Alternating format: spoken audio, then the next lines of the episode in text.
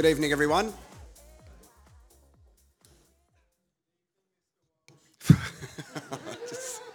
it's the most uh, well-behaved that the uh, Adelaide United fans have been for as long as I can remember. Normally, you're like up and about, you're really loud, so Thank you very much. It's a very calm Thursday night. Uh, my name is Jared Walsh. A pleasure to be here in Club United for our members forum. I'd like to begin this evening by acknowledging the Kaurna people, the traditional custodians whose ancestral lands we gather on. We acknowledge the deep feelings of attachment and relationship to the Kaurna people to country and we respect and value their past, present and ongoing connection to the land and cultural beliefs. Can you believe that we are here heading into the 23-24 season the Isuzu Ute A-League men's competition and the Liberty A-League women's competition. We're almost labelling our season's unfinished business because we have a lot of work to do and we know that we can certainly get the job done. Um, if you haven't been here to Club United before, this is actually my, my first time here in Club United on the microphone because normally I'm, I'm, down on the pitch. It looks absolutely outstanding. Um, and I know that uh, throughout the FIFA Women's World Cup, this place was used regularly as well. Did anybody go to the FIFA Women's World Cup when it was here in Adelaide? Um, it was absolutely outstanding. I can see Antonis down there who did an amazing job. Can we just give him a round of applause? Like representing South Australia on the international stage you were there at the final, you somehow flogged a media pass and you were reporting for everyone, but the work you do across South Australia is amazing, mate. The work we all do across South Australia because I think it was great to come back here to Coopers Stadium and to be really proud of what football can do, not just for this city, but also our country. Um, hopefully we've grabbed on to a few casual supporters and we can go, hey, where have you been this whole time? Because we've been supporting football from day one. So we are hoping that they turn up in a couple of weeks' time when our A-League women come here at Coopers Stadium. That would be fantastic. I highly recommend you tell your friends and family to come too. Uh, before I get any further, I wanted to thank our partners, Flinders University, UCAN, McDonald's, Kite Property, RAA, Australian Outdoor Living, Comwire IT, and Adelaide Venue Management who are hosting us this evening. And uh, a massive thanks to Max Events who are our AV apply this evening. Uh, we got some prizes tonight as well. Uh, not one, but two door prizes to give away to some lucky members. A signed A-League men and A-League women home kit they look amazing too. Celebrating the 20th anniversary of the club, you would notice with our home shirt, it is paying a bit of respects back to our release from uh, 20 years ago. But the away shirt as well, the white one looks brilliant. That was available for purchase from this week. Get in very quickly make sure you stay until the end to find out who the winner is. So tonight we are going to reflect on the past six to 12 months and look forward to what the new season is going to bring for both our men and women as we prepare to kick off the season with a standalone match here at Coopers Stadium for our A-League women. I know that Adrian Stenta will talk about that really soon. I think it's quite fitting that we do that. The women deserve the opportunity to play as many games as possible here um, at Coopers Stadium. And as I said, it's it's a really busy time of the year around October and November, so we can't encourage you anymore to get here, get as many people as possible and give our A-League women the opportunity they deserve to play in front of a huge crowd. Um, to begin, we're going to have our very first panel discussion very soon followed by some player insights and then our second panel discussion. So our panels will consist of our Chief Executive Officer Nathan Kosmina, our Chair Ned Morris, our A-League Men's Head Coach Carl Veart, our Women's Coach Adrian Stenta, our new captain for our A-League men, Ryan Kitto, and women's captain, Izzy Hodgson. Uh, some items up for discussion, uh, general football update across both men's and women's programs, our club direction, youth development, our 20 years, and you all have submitted some questions as well. So thank you so much for doing that. We have had a stack of questions submitted. We are going to try to get to them all. Um, and also, I'll be asking some of those questions on behalf of you, so reading them out, but then we will throw to the floor as well, which will be brilliant. You will have the opportunity to ask questions. The one thing I would suggest, I know that um, tonight we could have about 15 hours dedicated to Craig Goodwin. Um, and that's fair enough, right? Uh, when someone is going to ask a question about that, and so am I, um, the only thing I would say is we'd like to give as many people an opportunity as possible to speak. So if you feel that your question has been answered in a response to another question, then we don't really need to continually go over stuff. We're, we're here to, to make this um, as efficient as we can for you, but we also want you to be heard and to get your questions answered. And this is something, uh, an initiative by the club where they're so grateful for your support and they want to be open and transparent with you about what's going on and the future of Adelaide United. So let's get into our first panel discussion. Can you please put your hands together for our CEO, Nathan Kosmina, and our chair, Ned Morris.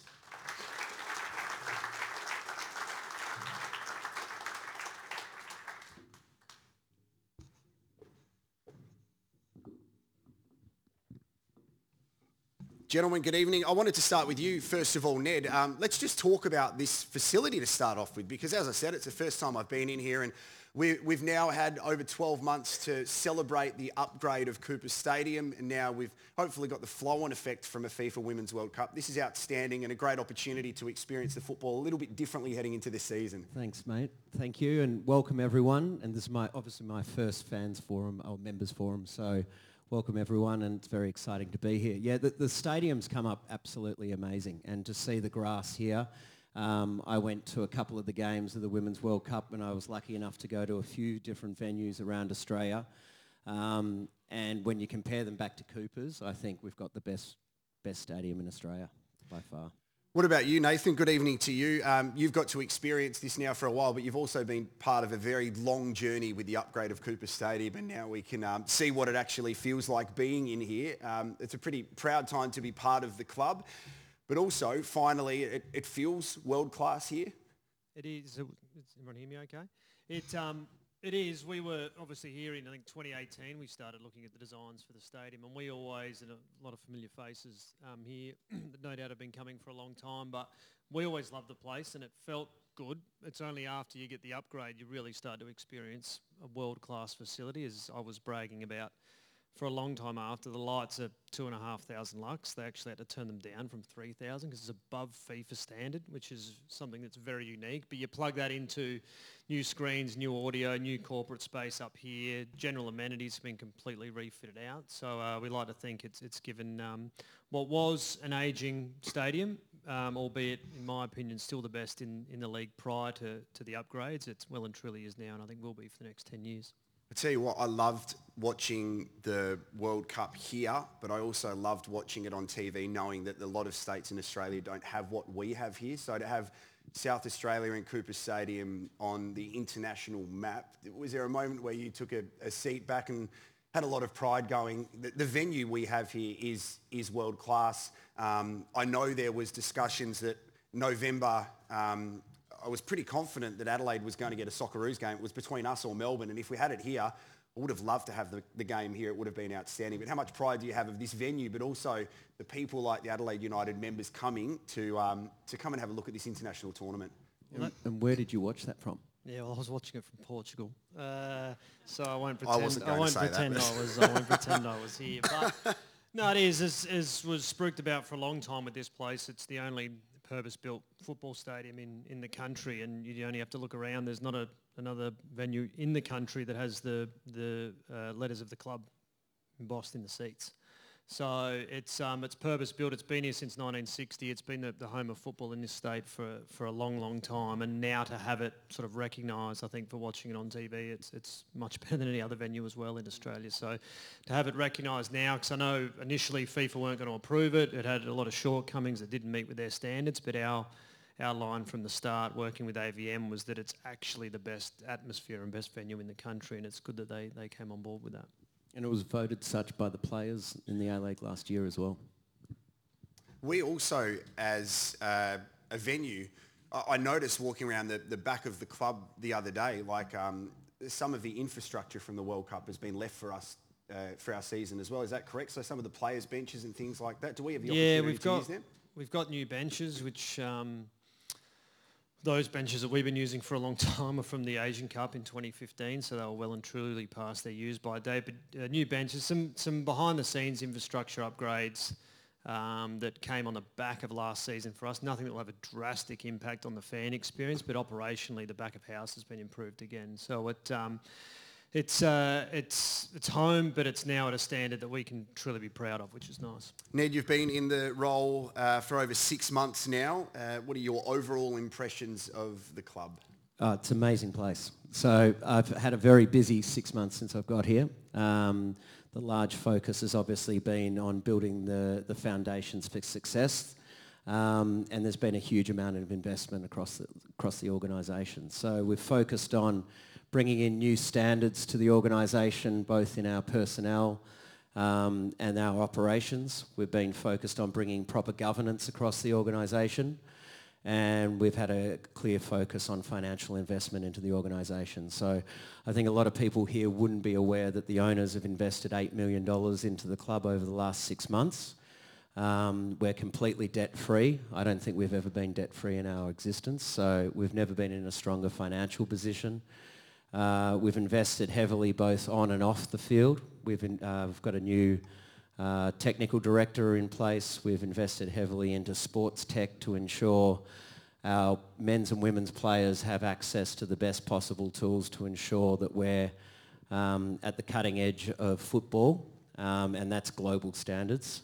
Um, and then both our men's and women's list, we've invested uh, another 30% year on year to our, our women's list. Um, and then off field, we've invested heavily in, into the office. We've got a whole ream of new personnel in the organisation across uh, marketing, HR, finance, uh, comms, our digital team, etc. So yeah, it's been a really busy period. Can I ask you about that as well, Nathan? Because that's one of the things that I notice when I walk into the club and, and hang around like a bad smell, which I always do. Um, to, to see the, the increase of the staff, but it's not just the increase of staff, it's the increase of talented staff. And I feel like um, a lot of the new staff have been really targeted from other professional sporting organisations or they're elite in their field, including um, Marius Annan, who's moved into the role of football director. So we are handpicking the best available people to do the best job where we're growing off field too. Yeah, the reality of last year is we were still set up for COVID. So 21-22, we were under restrictions the whole year. For those that remember, I think it was the last game, our final here, we played against City that we didn't have masks, so we might have been one game. Even in preparation for last season, we were in, in COVID protocols with the football team. So it uh, we evolved out of that pretty quick. When, when the stadium opened, SA Health, we, we finally didn't have to deal with them anymore and we started to operate commercially again on the back of that, we, we needed to invest in, in resources. And um, one of the first priorities for Ned coming on board and also in discussion with Core Adrians, the, the major shareholder, was that, well, we need to, if we want to take this club to the next level on and off the field, we need the personnel behind the scenes. Now, it's not always as glamorous to be investing in office staff, um, but we think it'll bear fruits on the field. As Ned mentioned, a lot of that's gone in around the football programs. Um, Adrian Stenta which I don't think we've actually announced yet, but has been appointed full-time as a women's coach, which is a, a really big win for us. Um, we've got an extra headcount in marketing, extra in media, extra in football. So there's a number of activities going on behind the scenes that I think won't be immediately apparent in terms of outcomes for fans, but will ensure our, our on and off field success for the longer term.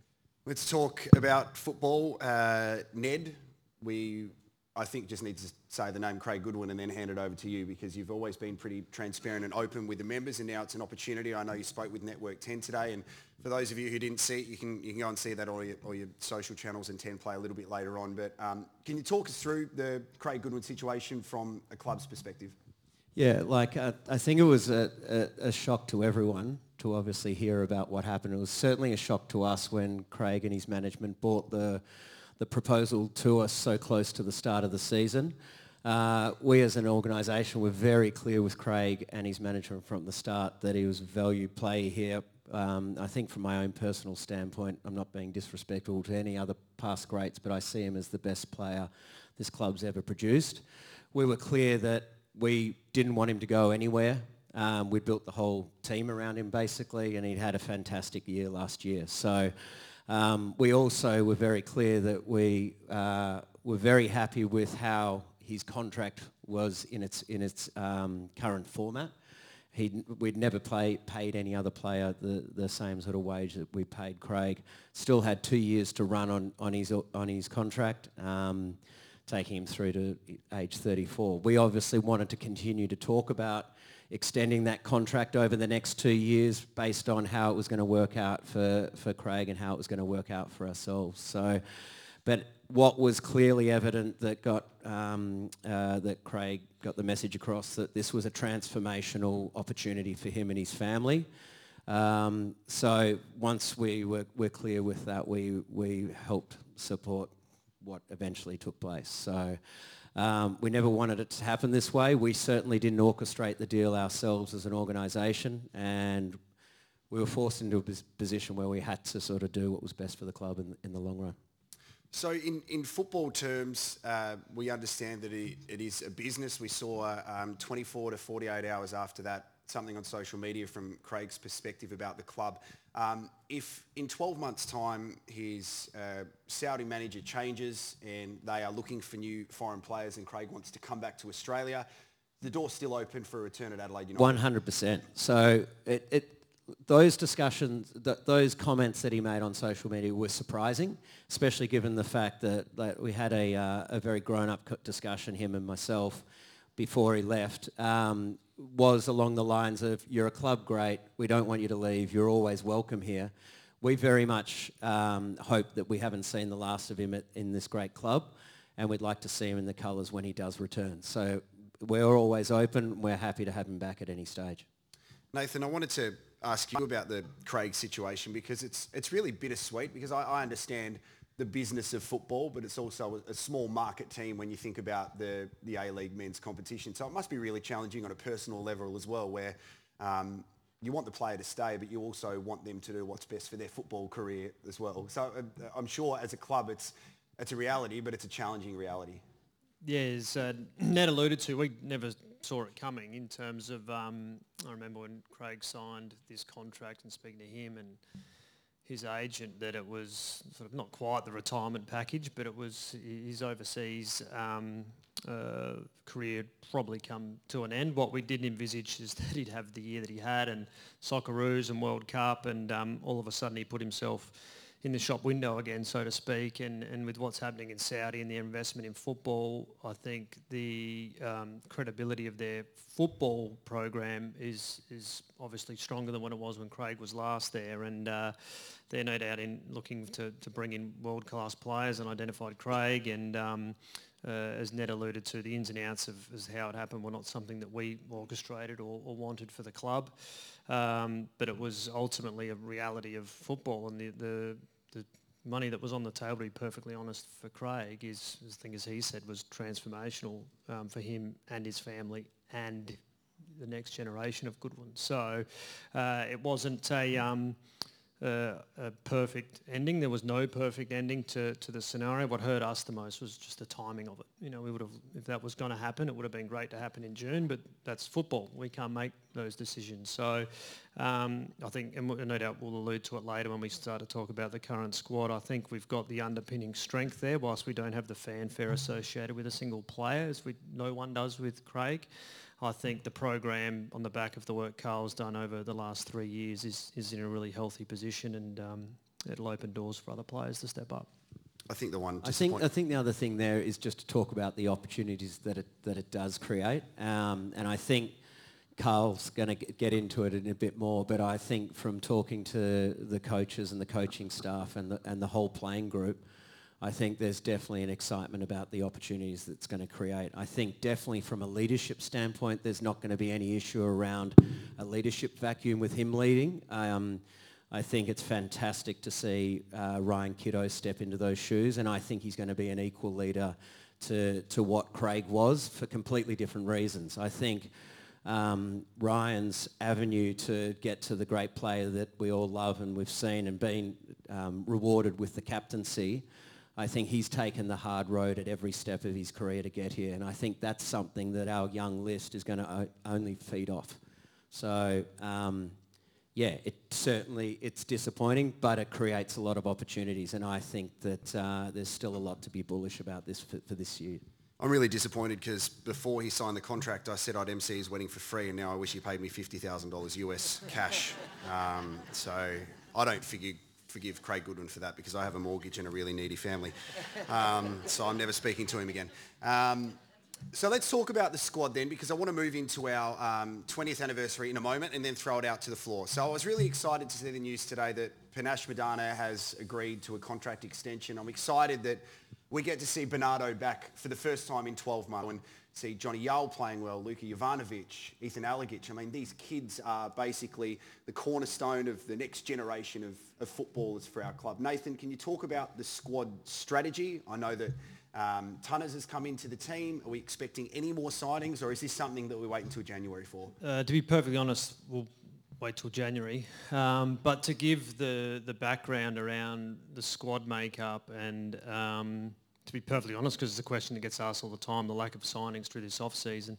we this this year being being 23 24 is probably an evolution of the last 24 months. We've been on a trajectory with this group of players for two years sometimes even longer. Some of these younger boys have been with us for three or four years now the reason being that we knew we had an exceptional group of young kids coming through and we say that all the time and we speak being a youth development club and and um, I know uh, Carl and I have the discussion you know on one hand players uh, fans want to see young South Australians, and then they complain that we're not signing old players. So, but for us, uh, every three or four years, you will get an exceptional group of youngsters. We think that this year we've got that group, and 12 months ago, when Carl and I were starting to to talk to this year, we knew that there wouldn't be a lot of transfer movement in this this market. I'd said in my update, I think, to fans last year that you know everyone loves the romance of new signings, and the marketing team would probably love us to turn over 10 to 12 players a year because that's 10 to 12 signing announcements and merch opportunities to sell shirts, so on and so forth. But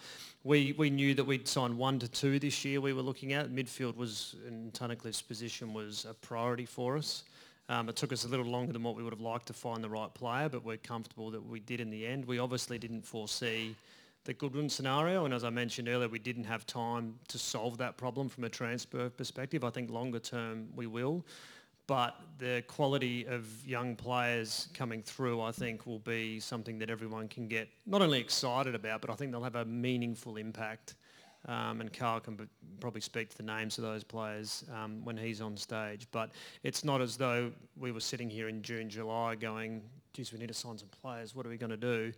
We had this plan in place for a long time. The the caveat was, was obviously the Craig scenario, which which we didn't foresee, which understandably caused some angst. But I think underneath that, as I mentioned earlier, the squad is really good, um, and, and the longer term extensions to some of these younger players have been done for a reason, um, and also the extensions to some of the senior players in terms of Hiroshi and Zach Clough, Ben Halloran, and Isaias. They were done uh, with this season in mind. Um, that we wanted to secure some senior players for longer term to give these younger boys the opportunity to come through, and we think they're going to do that this year. Ned, uh, final one for you. The, the next three to five years for the club, what's, what's your direction that you see it heading in? Yeah, well, I, th- I think what we've done over the last six months is just put in place the foundations for success. Um, we've put all those building blocks in place, so I think we just want to build on them. Um, in terms of strategy, um, we just want to keep investing with what we've put in place up until this point in time. So keep investing in youth, um, we've put in place, we've got brand new, we've invested heavily. We did a, um, a, a, lot of people here would have seen it. We did a fan segmentation study. So we interviewed 700 fans to understand more about you to make sure that all the content that we're doing from a marketing standpoint, all the messaging and content is, is, is what you want to see. Um, that also filters down into game day experience. We've just appointed a new production agency to do our game day experience um, with a brief basically, just do exactly what FIFA did. So we, we want to in, improve that. We want to make, um, you know, bringing the family along for a, for a game a hell of a lot better experience. And we also want people to sort of linger around, get here earlier, all that type of stuff. So um, we're just going to keep in, improving the experience for, for the fans. Finally for you, Nathan, it's a, it's a celebration this year of, of 20 years. And what I love of where the club sits at the moment is our relationship with our past players the off-season, we welcome Marcelo Carrusca back, which is brilliant, and you can see having him having a, a formal official role with the club. But um, how important is it from a club perspective to acknowledge the past while we're focusing on the future? Yeah, it's it's um, who we are, the DNA of the club. We talk about a lot in terms of that community essence and how we were built. And um, in 2003, you know, it was in the back of the NSL and um, West Adelaide and Adelaide City, and City no longer being a an entity, uh, the essence of how we were formed back then is still part of who we are, and we reflect on that a lot with a lot of the decisions we make and, and, and who we try to portray ourselves as um, from a brand point of view. But uh, this year's big for us in that sense. I'm sure there was a lot of people in this room that were here on the 17th of October 2003 for the the Brisbane Strikers game. I was here. Um, it was an amazing. It was an amazing night. Um, on the back of that, we've we've commissioned a, a 30-minute documentary which will launch on the 17th. Um, alongside that, we've done a hell of a lot of research on our membership data. That's probably been our biggest off-season activity. Um, we're trawling through paperwork from 2003, 4 and 5 to try to identify who our original members were. In time, this will, because we've had this question come up as well in the questions, in time that will lead to a, a, member recognition program. So that's something that's come up is, you know, how are the members that have been 5, 10, 15 year members recognised in a, in a more meaningful way than, than someone that's potentially here for their first year. But we've got a list of, I think, 60 odd members from year one that have been continuous the whole way through. So that's something that we'll continue to recognise this year. They'll be invited to a, a private screening of that um, documentary uh, the night before we go live. So, um, and then we'll do some ongoing member recognition throughout the year. But as you alluded to, it's recognising some of those people that were there at the foundation of the club in 03. A lot of them are still involved. Um, Carl Veart, obviously first goal scorer, still here. Vidi lives around the corner. I see my old man occasionally. You know, there's a, there's a lot of um, that uh, 2003 NSL essence still in the club, but it'll be something that we celebrate throughout the year. Thank you both for your time. I want to throw it out to the floor. So the way that we are going to conduct this, because I'm, I'm mindful of time, so I'm probably going to allow about four or five questions. If you wanted to raise your hand, if you have a question, and then I can kind of uh, conduct which way this is going, and then if you wanted to direct it to uh, whoever you want to answer it. Joseph, you go first, mate.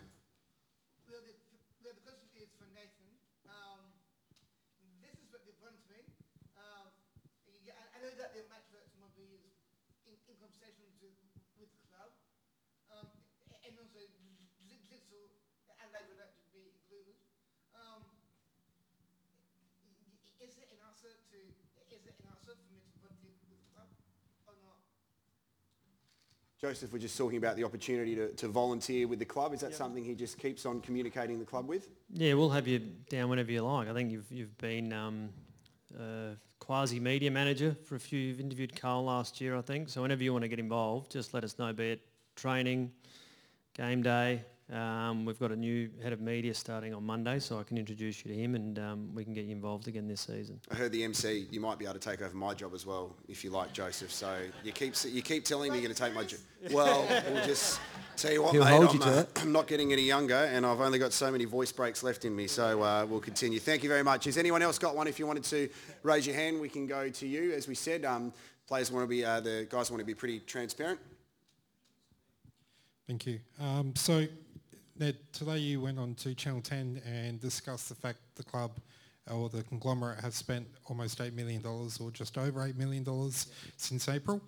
My confusion with in relation to that is obviously that figure is going to be different to the debt figure, um, which I'm not asking you to disclose it's how much was debt.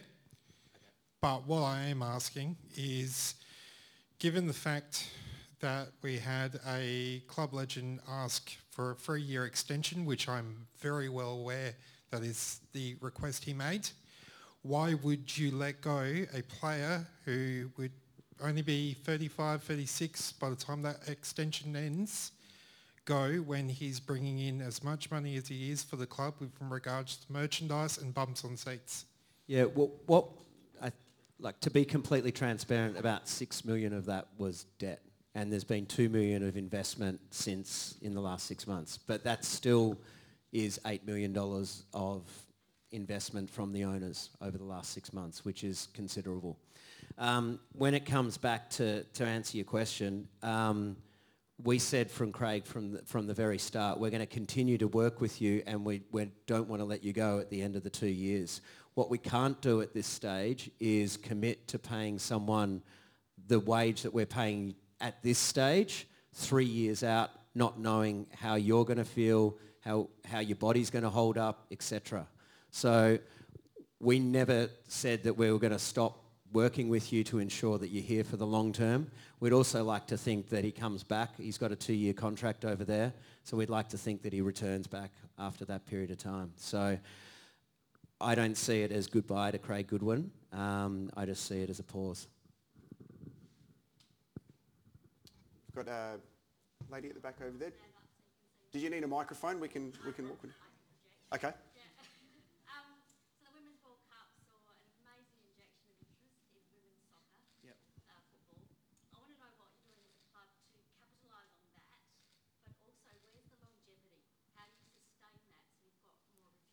Yeah, so I think one of the key, key things that we were trying to launch for a very long time is a pathway for young girls and boys to actually um, come and be involved with the club and have access to a good football program for a very long period of time. Um, and so we did that and our commitment to the, to the future and, and launching off that incredible interest and buzz in, in, um, in, in interest off the back of the World Cup is investing in buying Marcelo Carrusca's academy and rolling that in to become our, our youth football development program. So um, we've already got 500 kids in the program. Uh, it was only launched just over a month ago. So that, I think, is going to be the legacy of the, the Women's World Cup or part of it for, for the way the club sees it. So it's going to be, we're, we're currently at um, three venues. We want to keep expanding on that. We want to take it outside of just the metropolitan area. Um, and our goal is that we hope that one day that one of those under six boys or girls who come through the program through the uh, are going to be fronting up for the senior team for the for the women's or the men's. Got a uh, gentleman at the back there. Thanks, Gary. Um, my question to Nathan and, uh, probably Ned, in regards to the 20th anniversary, is there going to be a public function that we all can attend? Yes. So it's a very detailed we, um, answer there. Yeah. Yeah. So we. Is that we Nath's house? Yeah, we, we were looking to do something pre-season. If I'm perfectly honest, it just became not viable in terms of it takes time to, to plan. We were only sort of collating our 20-year member data in June, July. So uh, we'll do something in January. Uh, so we've got a, a, date penciled in and it will date booked in and a venue booked in for that. We'll probably announce it in the next couple of weeks. So that will be a joint function in that it will obviously be an invite to VIPs and those that um, were involved in not only the foundation of the club but the successes in the 20 years. Um, but it will be a public event in terms of tickets can be purchased. Um, uh, we'll recognise our 20-year members at that event. Um, and it'll be an opportunity to take stock and look back and sort of reminisce on some of the, the great moments the club's had over, over 20 years. So in short, yes, and uh, stay tuned because we're going to announce that in the coming weeks. Yes. One thing that puzzles me about Australian football is when a player moves clubs, the transfer fee is never disclosed. Why is that and, and what did we get for Craig Goodwin? Um, it's not an Australian, I think the MLS are maybe the only ones that disclose that because it's a very American thing to disclose salaries and transfers and whatnot. Yeah, so I mean, there's transfer fees speculated. I mean, we got we got a reasonable um, fee for for Craig, but it wasn't. It was almost not a discussion around the transfer fee. It was the disparity in salary that was on offer that was that was um, a, a, real talking point around the transfer. So. Um, uh, we're not going to just get into the, the, details around individual transfer fees, but um, we, we received a fee obviously for him, but it was more, as Ned alluded to, we never wanted him to go. One of the questions we had in the, the um, registrations was about the Craig being on the members cards. The reality is we chose Craig because we thought he was the least likely to leave, given that we'd signed him on a three-year deal and a lucrative three-year deal and we didn't expect this scenario to take place. So it wasn't about us recouping a fee. That wasn't the intent of the move. It was more to support the opportunity that it provided. So um, without going into detail, that's some of the background around the, it wasn't a fire sale, that's for sure. We, we didn't want him to leave.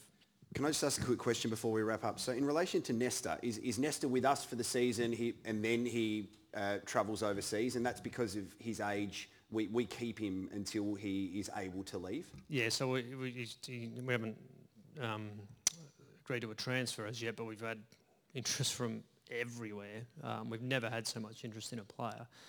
But Nesta, FIFA regulations don't provide for him to leave until 1 July next year. So regardless of what happens, he's our player for the full 26 round home and away season plus finals.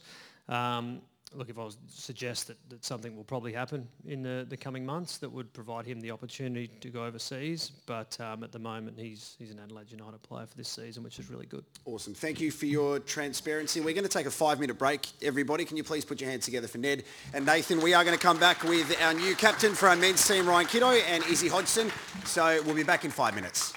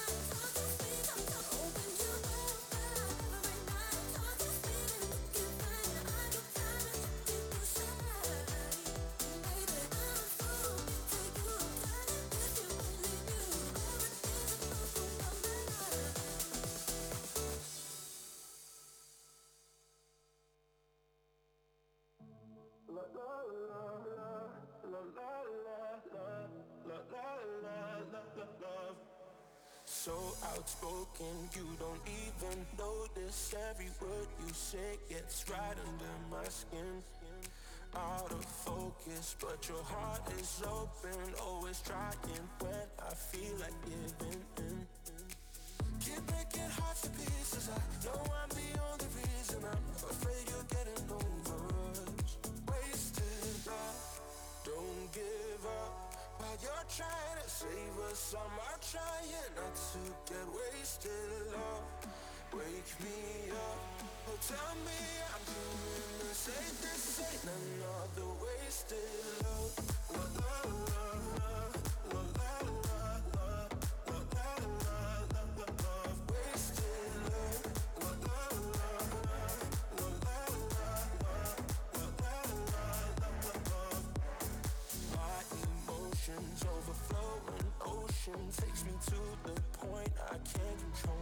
myself. If I knew how to find the words I tell you, I admit that sometimes I could use your help. Keep breaking hearts to pieces. I know I'm the only reason. I'm afraid you're getting over us. Wasted love. Don't give up while you're trying to save us. I'm out trying not to get wasted. Love, wake me up. Oh, tell me I'm doing same. This ain't another wasted love.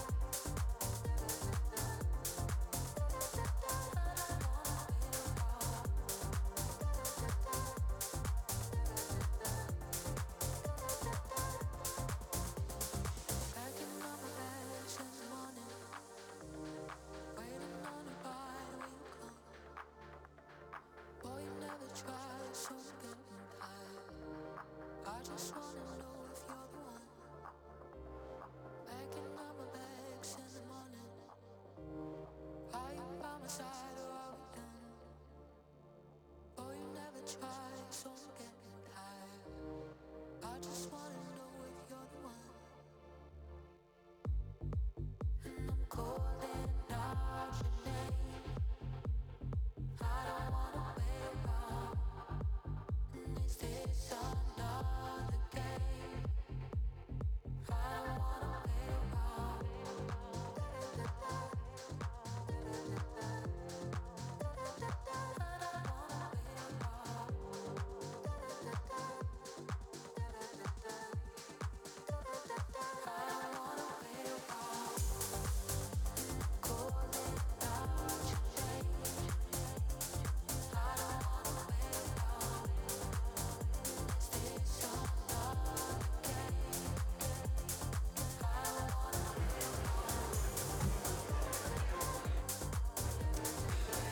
Thank you, everybody. If I could uh, please ask you to return to your seats, we will continue on with our members forum.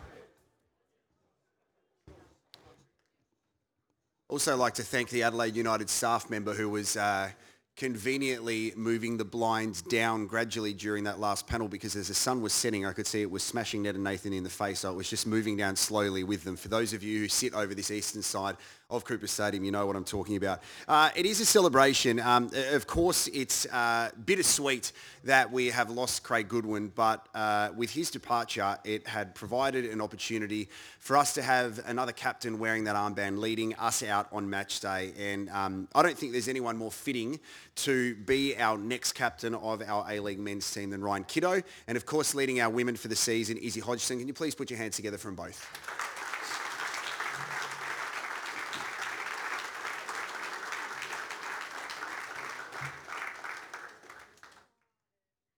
Could have kept clapping for another 15 seconds while they were making it.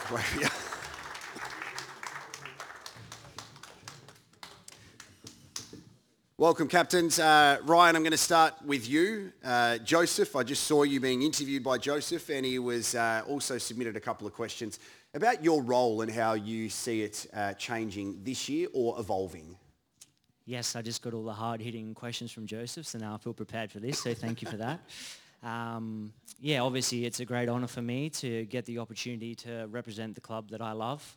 I also was here October the 17th, 2003, when my current coach Carl scored the, the first goal for the club. So How old were you then? uh, nine years old. Oh my gosh, I Yeah, feel so, so old. makes us all feel old. Don't worry.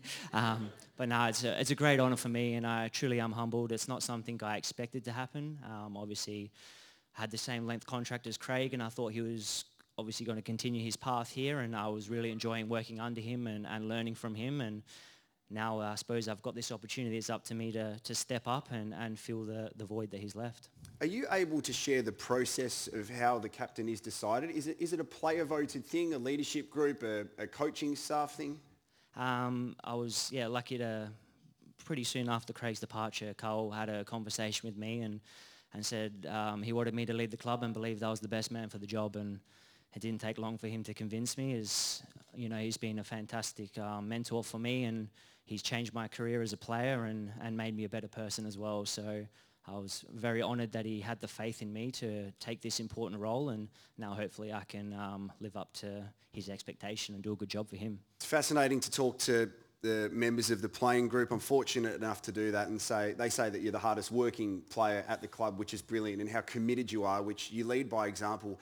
Um, it's also worth noting the leadership of Joe Gauci because he's been absolutely outstanding in what he's been able to do professionally on the pitch. He's worn a couple of caps for the Socceroos. I'm sure we're all quite disappointed he wasn't part of the squad that was announced today, but that's fine. His time will certainly come again. But um, it also means that you have leadership all over the pitch going into match day, which would make you feel a lot more at ease. Yeah, definitely. Um, the strength of our squad is our togetherness and that team-first approach. And I think it's important that we acknowledge that, yeah, Joe has been elevated into the leadership group at, at his young age. The uh, maturity that he's shown as a player and as a professional. He's always the first one into training and the last one to leave. And he's also had a hard journey to get to where he wants to be. He's had three clubs already and um, he's going to continue to be a, a, great role model for, for our young group. And I think it's also important to say that obviously Ben Halloran will also be in the leadership group and Ben will be in the group because um, he's, he's an individual who just looks after the whole person. He really has that holistic approach and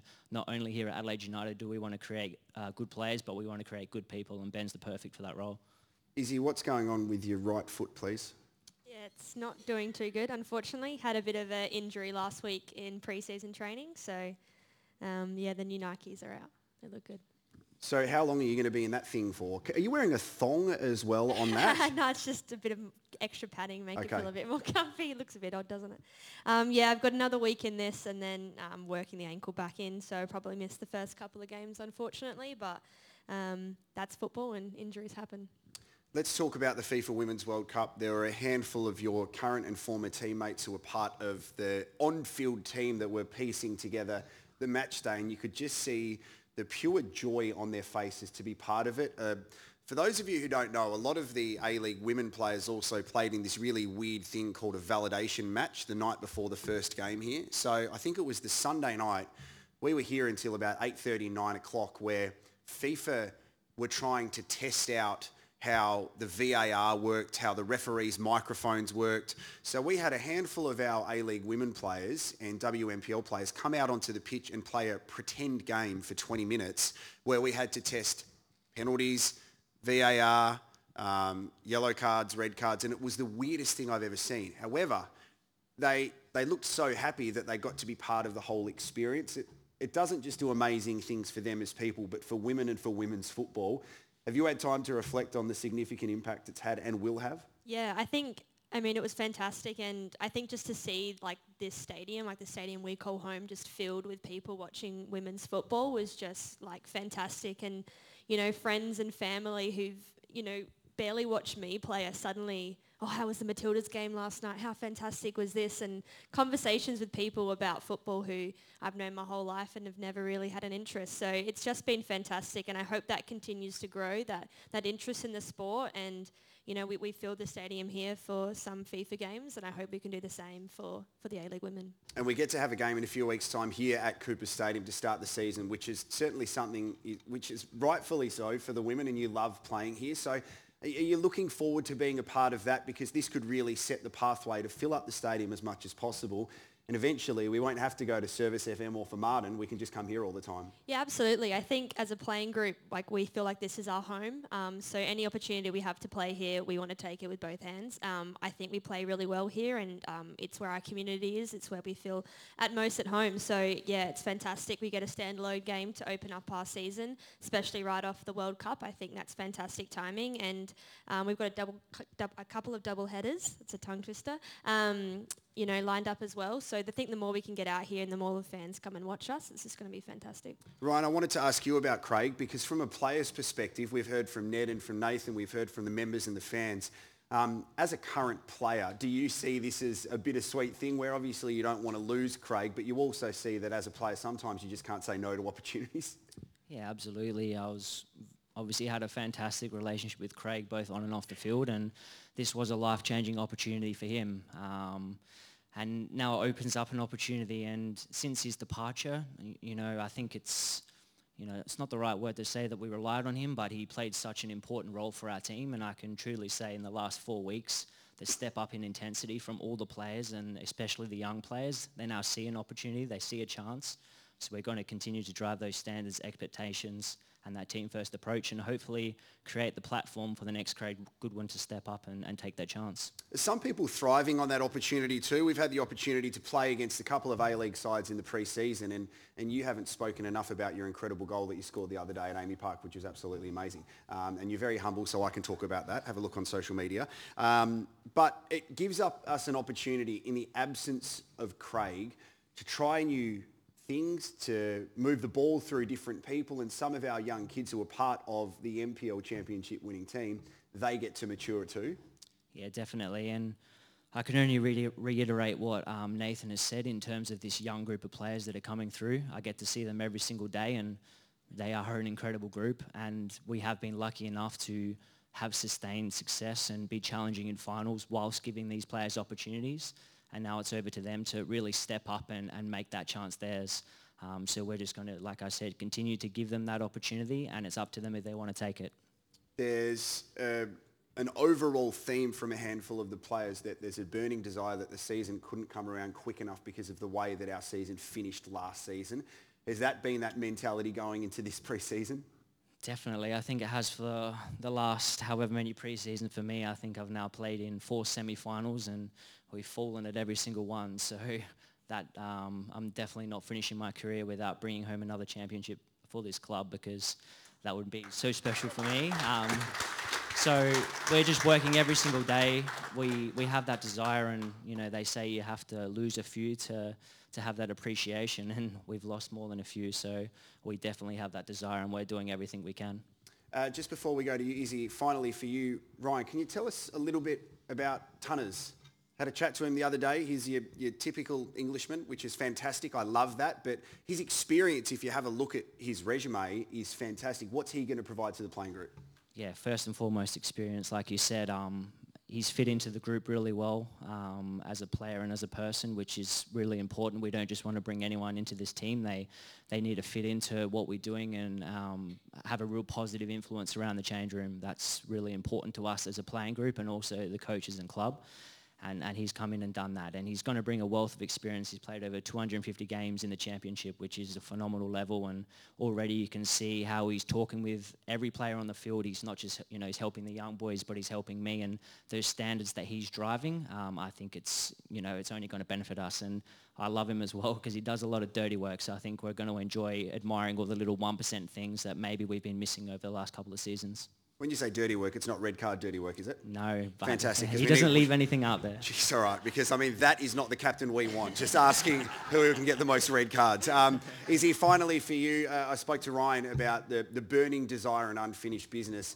Um, it's, it's an understatement to say last season was disappointing for yourself and the playing squad because we know what we're capable of. What's it been like in the pre-season, um, knowing the limit that the team has? Yeah, I think obviously last season wasn't our best, and you know as a playing group we know that, and we're striving um, to do a lot better. But I think as our pre-season has started, it's obviously a lot shorter than the men. Um, we've really gone in um, guns blazing. We've we've come flying, and um, Stents will probably talk a little bit about the players we've brought in, but there's a lot of fresh talent in there and some exciting players to watch. Um, like especially now from the sidelines watching, um, it's still exciting to look at and we're scoring a lot of goals and we're playing some great football. So I'm so excited to watch this team um, grow and obviously with new players it takes some time to, to gel but they're gelling well and um, yeah, I'm looking forward to what they can do. Well, get better very soon. Hopefully, you see you out training very soon. And congratulations to you, Ryan. Please put your hands together for Ryan Kitto and Izzy Hodgson. We are going to continue on and uh, keep that applause going. Can you please welcome our head coaches, Carl Veart and Adrian Stenta.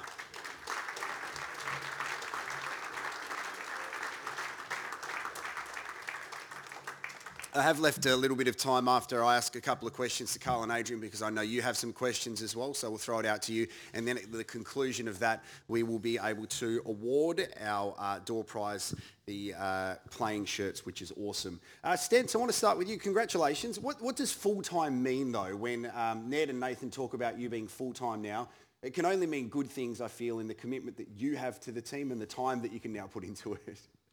Yeah, um, I've been putting in that time. Full time probably means I can sleep actually, and I don't have to go to, to school and um, you know be a school teacher during the day and, and work two full time jobs essentially. So it just gives me the opportunity to um, you know to, to do the job the way it needs to be done uh, with the support of the club. So I'm, I'm very grateful for the opportunity. Um, I see it as a as a really good step forward for you know for women's sport and women's football in this state. And, uh, you know, I'm really proud to be the first person that's had the opportunity to lead a, a women's football team here full time. We get to do that for the first game here at uh, Coopers Stadium, which is fantastic. What will that mean for the team and also the growth of women's football following on from the World Cup?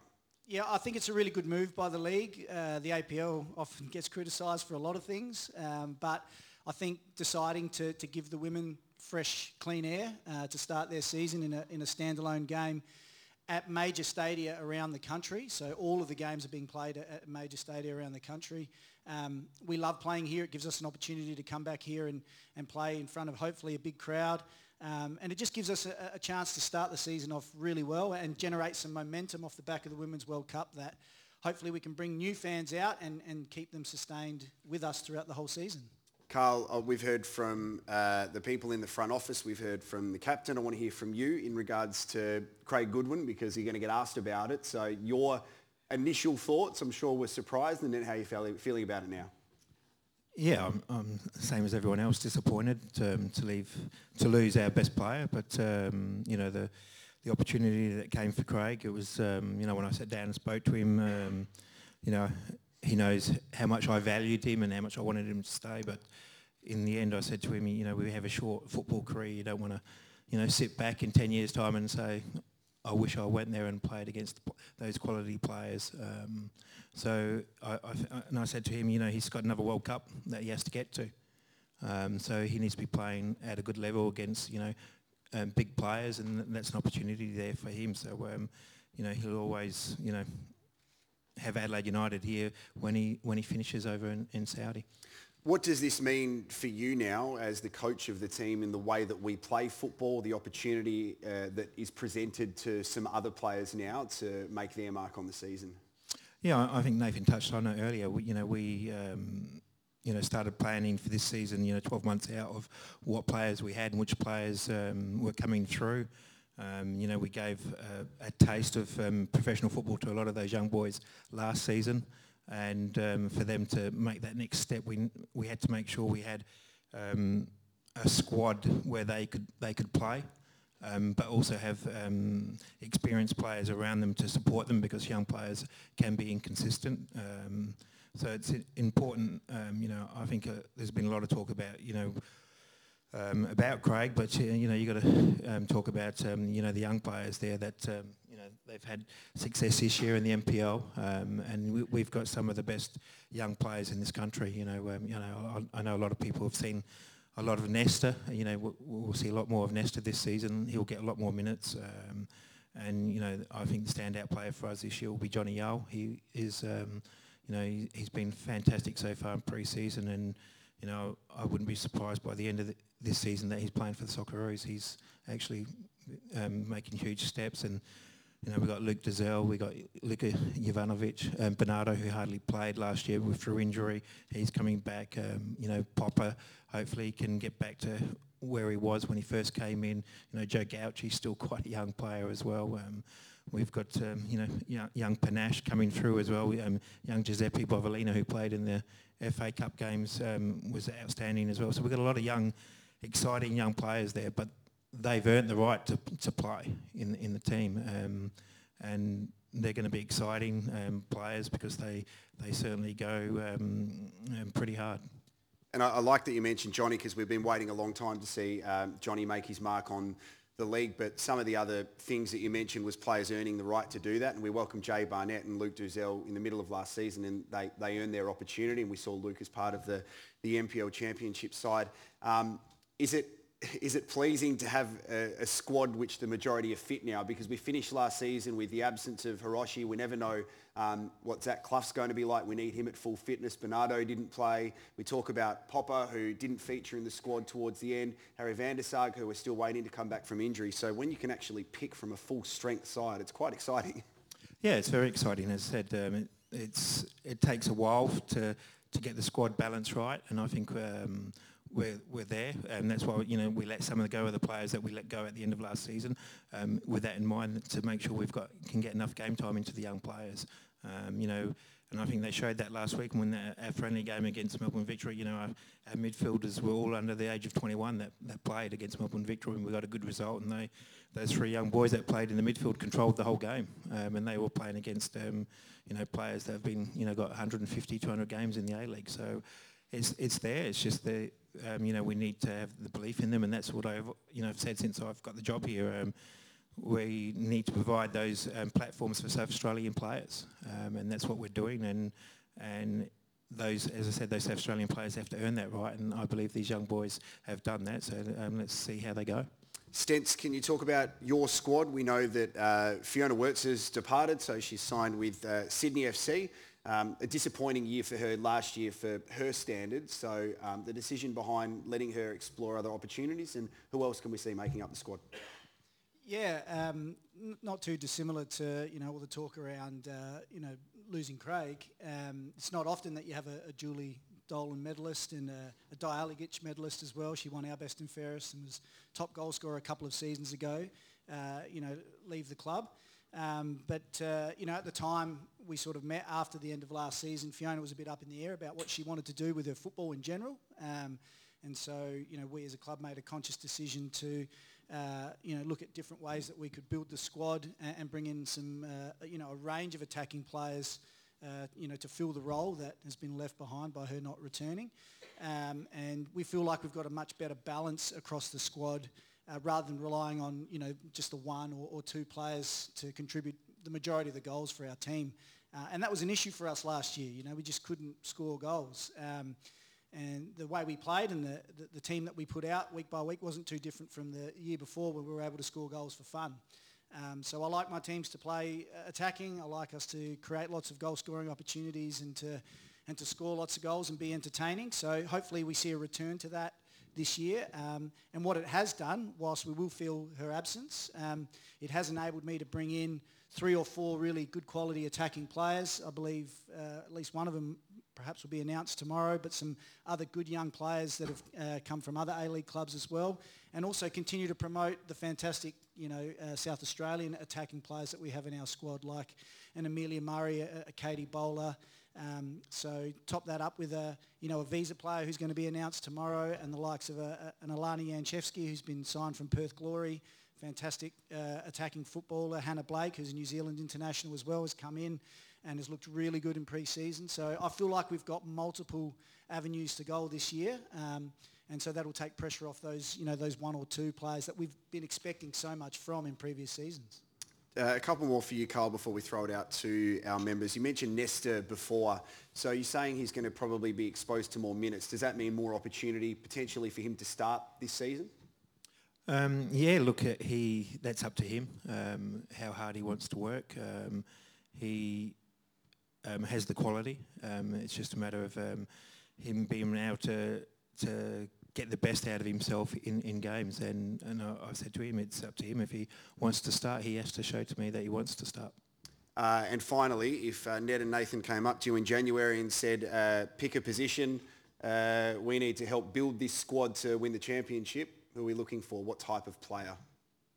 Yeah, that's a, that's a difficult one. We're still I know Nathan said we're um, most probably in the January window. We're still looking at the moment. We still have a visa spot, so we're always looking. Um, and we, we signed um, Ryan, you know, to to bolster the midfield because we've got a lot of young boys in, in the midfield, so we need that experience there. And it's the same as in the attacking line. We've got a lot of young players there, so we just need maybe another experienced player across that attacking line to just to help um, with the to help develop those younger players as well to keep making them improve. Uh, just finally, Ryan Kitto as captain. Why did you choose him? Um, uh, as I said, I think um, when I spoke to, to Ryan, the resilience that he's shown to get to where he is now, um, the way he he plays um, on the pitch, and the way he is in the in the change room, and the way he um, um helps the younger players. Um, I just think it, it was a, a, perfect choice. It was um, it was a fairly it was a very easy decision, and I think you know once Craig had made that decision to go. I spoke to, to Ryan in Mel. It was in Melbourne Airport after we had played a friendly game against Melbourne City. So I, I already sort of knew straight away um, that he was the, the perfect um, replacement. Do you be, both feel as old as me when you think back to 2003? Because I, I, had hair in 2003, not much, but um, do you both feel quite old thinking about it? Um, yeah, I, I definitely do. Um, you know, being part of that um, first first season was very special. you know, and again, you know, that first that first team was was majority based South Australian players and I, I think that's something that the club. Um, that's why w- we have success um, is when we have a, a, lot of that South Australian players in, in, the team. And you know, I was brought up. Um, you know, I go back to my time giving an opportunity at a great um, club at the time in Adelaide City as a young player. So I want to make sure we have that um, available now to South Australian um, players. Stents, you still have beautiful hair, but do you still feel old looking back 20 years? No, I still feel like I'm 18. You know, oh, like, oh, right. I know I'm not, but yeah, I, will certainly carry on like that anyway. Do we have any questions out here on the floor? We'll go at the back there. We have time for a couple of questions. Yes, go for it.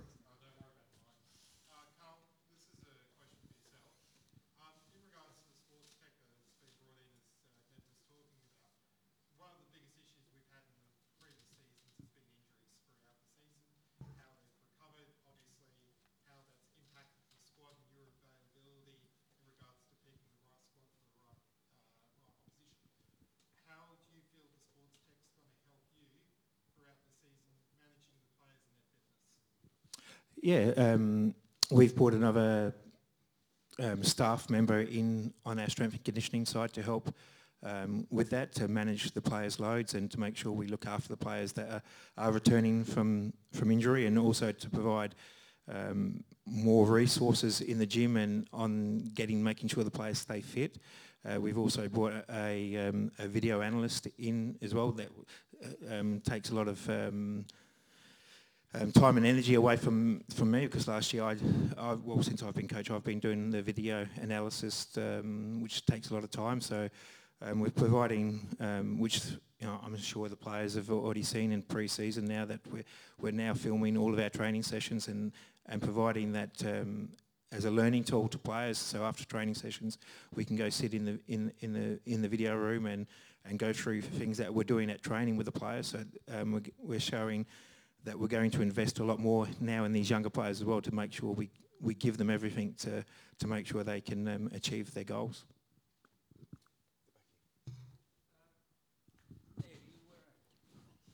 Ned, you said um, we must take the next step on the field, and that's been well qualified by the speakers with um, the new players coming in, etc.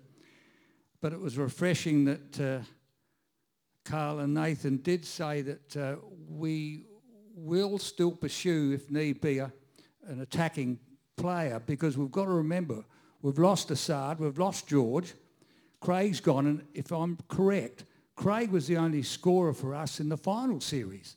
So we really are um, hoping that these the, the, the, young kids coming from the NPL in particular are uh, going to pull on the boots for us. Speaking of off the field, I asked this question last year and I didn't really get a definitive answer, and it's to do with the Red Army. Uh, and you, whoever gave me the answer talked about bringing the Red Army sort of more under the umbrella of the the club because um, we've got to remember now that uh, Melbourne Victory supporters are allowed to come back in. They make a racket and we're, we've, we've got to drown them out. Can somebody please tell me a little bit about what's taking place with the Red Army? I think um, I think Nathan's Nathan's going to answer. Oh, hold on. Do it, Nathan. Is this on? I think we need to turn all microphones on. It's okay. now an all-in. Yeah. um, so as Secretary of the Red Army, I can confirm we are building uh, as much as we can to making sure there's en- enough noise out there. As you saw last season, we have been improving in regards to the drumming. We're getting some chants out there at the moment that we're trying to get the crowd together. What I will say is though, when we have a bay here, all right, it's very hard when you've got people who come in, rush in and sit down. That's an active support bay. If you want to be involved, we need you to be active. It's as simple as that. It is really, really taxing when you have families come in and I'm more than happy with having families in because we're inclusive. But you can't just sit there and expect everyone to sit down around you in an active support bay. Um, I will drum to the point where my knuckles are blooded for 90 minutes for this team. I ask only a little bit of that from everyone else. If you hear a chant, get up, start chanting along with us. All right, all of our chants are available online. We're more than happy for you to join in with us. So it's not just about us, it's about the People's Club and we want you involved as well. No, uh, I'd just like to say also, um, we pay for our tickets and membership like everyone else. I'm also part of the Red Army.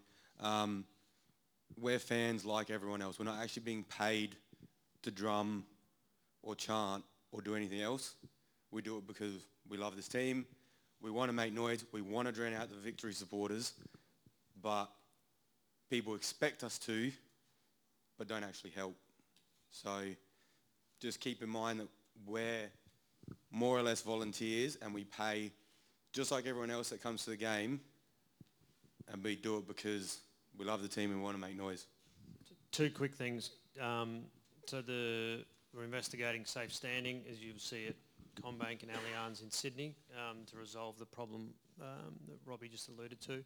And the other one, there's quite a few of them in the room tonight, is we um, have established the, the, member representative group, um, which is um, now consistent throughout the league and one of the mandates of that group is to actually work collectively. It's not a Red Army group. It's a it's a representative of all members and fans um, in, to bring fan issues to the table on a more regular basis than once a year. So to discuss things like active support, along with everything else that we do.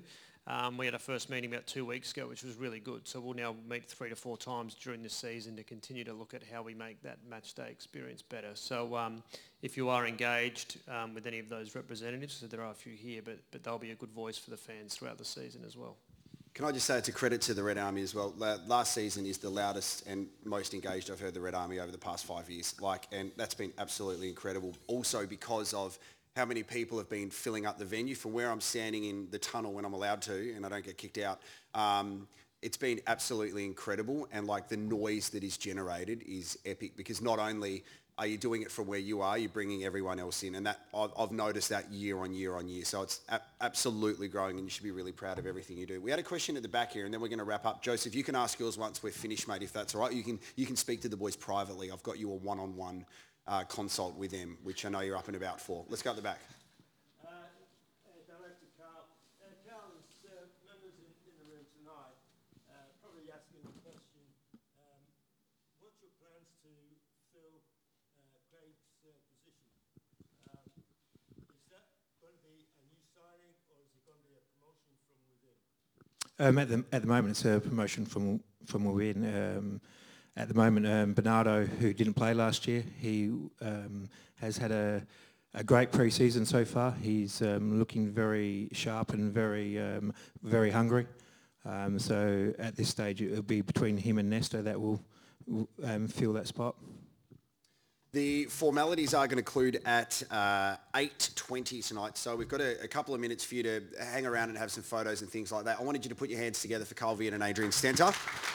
And thank you everybody for submitting your questions tonight. We understand that it is very exciting uh, building up to the season and we can't wait to have here, you here at Coopers Stadium. Um, congratulations to Dan Rudder and to Summer McKenna, who are the winners of our door prize as well. So make sure you come and see me. I'll be able to direct you about where you get your prize. I'll go and see Christina there. She'll be able to hook you up. Thank you very much for being here tonight. As I said, we're, we're going to leave the doors open for another five to 10 minutes. So if you want to stick around, have a chat. Again, uh, on behalf of the club, we understand it's a, a weeknight, a Thursday night. It's school holidays, so I don't know if you've left your kids in the car with the window down or something, and that's okay. Um, thanks for supporting Adelaide United. I have to tend to my kids who are in the car with the windows down. So we'll see you very soon.